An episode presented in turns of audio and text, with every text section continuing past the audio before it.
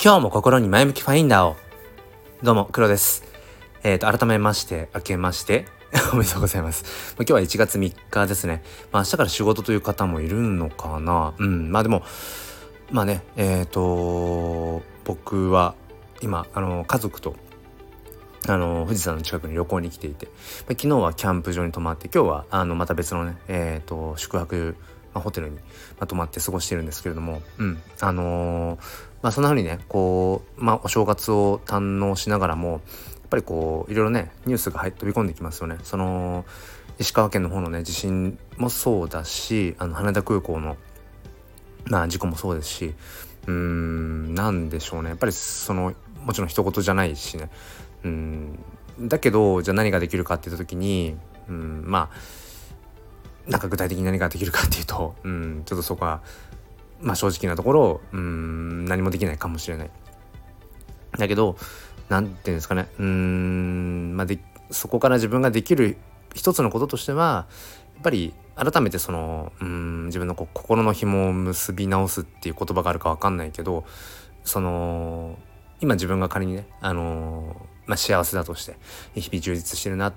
ていうような、うん、場合、でもそこにはやっぱりいつそういううんある意味なんか危険というか、まあ、自然災害も含めてそうだし事故みたいなものもそうだし、まあ、起きるかわからないってことを、まあ、いつもねそれを考えてビクビクしてるっていうのもあれ違うと思うんですけど何ていうのかなうーんまあそういうことを忘れないで改めて例えば防災のねうんなんか意識を高めていくとかうんあとはまあ日々のこの日常をうん、当たり前に思わないようにこう噛みしめていくとか、まあ、そういうところからだけでもね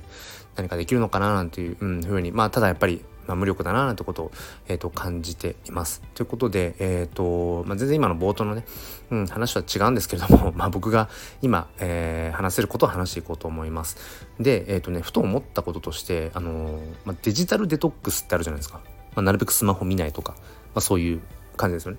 うん、逆にフィジカルデトックスってっていう言葉がちょっと自分の中で浮かんできてで、まあ、昨日と今日と、まあ、こう旅行先でねこう温泉に入ってて、まあ、要はこう裸の状態でね、えー、入ってるわけじゃないですか。でこの温泉に入るために今までも何度か思ったんだけど今回はね強烈に思ったのはなんかその本当に僕らって普段うーんこう物に囲まれて暮らしている。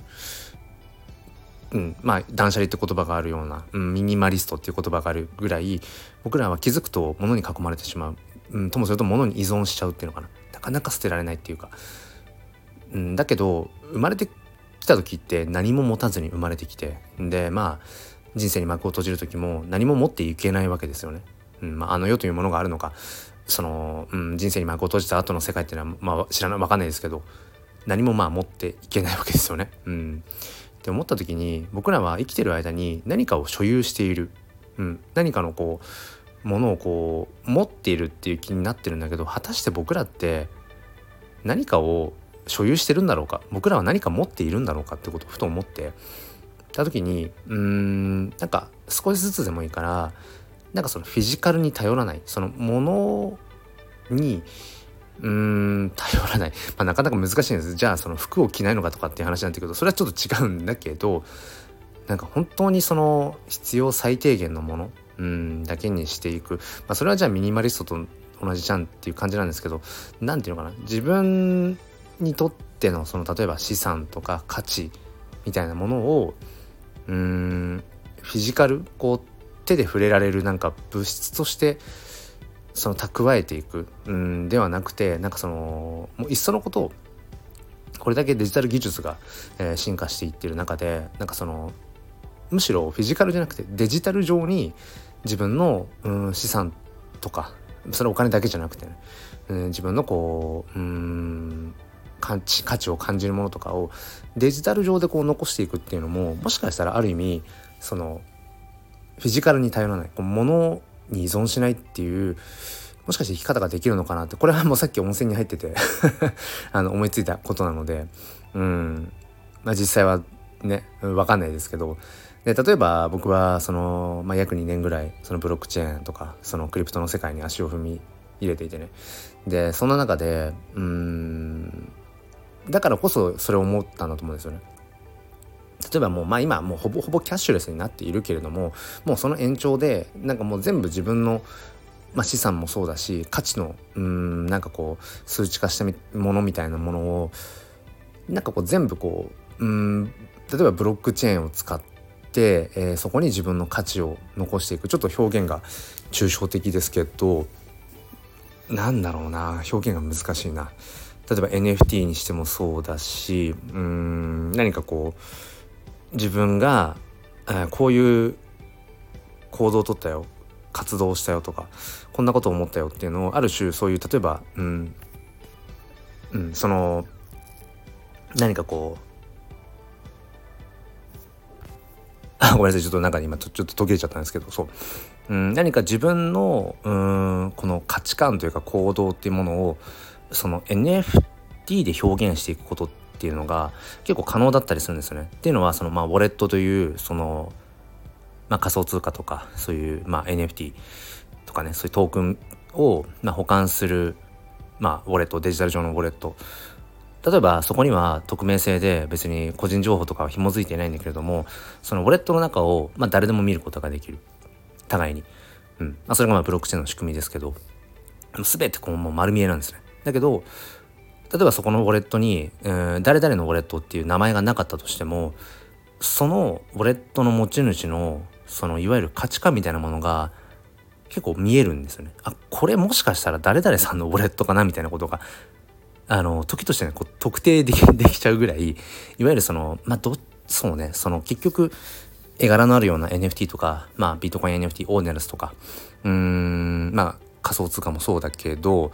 なんていうかそのトークン系ですよね、うん、そういったものも結局色があるんですよ。一個一個に。うん、それは特定のコミュニティに紐づいているものかもしれないしある種のその思想に基づいているかもしれない。例えばブロックチェーンって言ってもいろんな種類があるわけでその中であこの人はあのー、例えばそのビットコイン推しなんだなとかいやこの人は、えー、ビットコインサトシビジョン BSV 推しの人なんだなとかうんはたまたね、まあ、イーサリアム系が好きなのかなとかね。そういうことがうんまあウォレットまあ、あとはまあその扱ってるウォレット自体がねまあ色もありますけどね、うん、全部のそのブロックチェーンを扱えるそのウォレットっていうのは現在、まあ、ないので一つのウォレットで完結っていうのはないかな。そう。だから何のウォレットかっていう時点である程度そのどの界隈ののね人なのかっていうのは分かるんだけど要は僕が今何を伝えたかったかというとその仮想通貨のウォレット一つとってもその人の生き様生き方っていうのが、まあ、見る人にんよれば分かるんですよね。伝わってくる。この人がどういうものが好きかとかどういうことを大事にしてるかっていう、うん。まあ、これはなかなか一般的な話じゃないんだけどそんな感じで自分の思想とか哲学生き方みたいなものをうんデジタル上で表現するっていうことがそのブロックチェーンを使っていくと、まあ、可能なんですよね。ってことをちょっと思ってその時にまあ最低限のねうん自分のその服とか まあそうですねなんなんだろうなまあ、カバンとか。今ちょっとこう旅先のね、うん、部屋を見ていてちょっと周り見てますけど、うん、本来本当に最小限のものでいいはずなんですよねフィジカルのものって。そうだからまあちょっとこれは曖昧な物言いですけど、うん、今後徐々にやっぱりものですよね。形あるものを減らしていって本当に最小限、うん、もう裸に近いレベルで。裸はまずいけど。ぐらいにしていってちょっとそのブロックチェーン上にそうね自分のうん、大事にしているものとか、うん、そういったものを、うん、なんか価値としてこう残していくみたいなそういう視点をねまあ持ってうんちょっと生きていってみたいななんてことを、えー、思って多分このねあの感覚的な、うん、思いつきみたいなものは多分言葉にしておかないとこうさーっと去っていってしまうような気がしたので、はい、全然あのまとまりのないうん話なんですけれどもまあ、今回は、えー、フィジカルデトックスという、うん、なんかちょっと逆説的なというか、うん、話をね、えー、させていただきました。そう、本当に、うん、僕らは何かを所有している気になっているけど、本当は僕たちって何も持ってないんじゃないかなっていうね、ちょっとまあ哲学的な、うん、物言いですけど、なんか最近ふとね、そう、そんなことを思いますね。結局僕らが、うん、生きてる間に掴んだもの、手に入れたものっていうのは、うんまあ歌方の何かねもしかしたら幻なのかなだけどそんな幻うんの中で僕らはうん一日一日を何でしょうねこう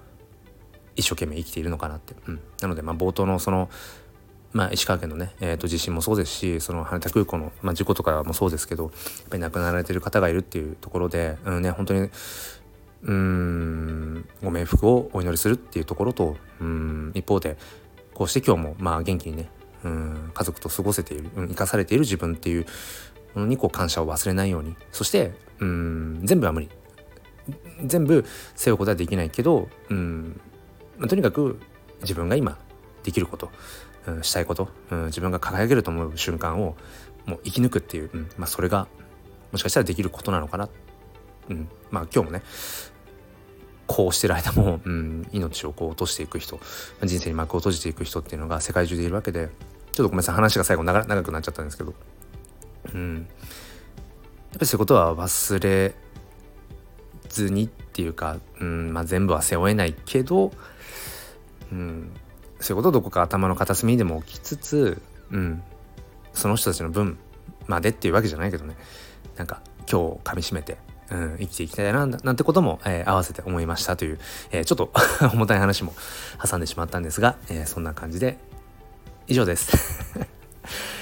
ということでお付き合いくださりありがとうございました。えー、三が日これで終わって、うん、明日から仕事だよって人もいらっしゃると思うんですけど、あの、まあ、徐々にね、えー、まあ、やっていきましょうということで、えー、ありがとうございました。それでは今年も心に前向きファインダーを。ではまた。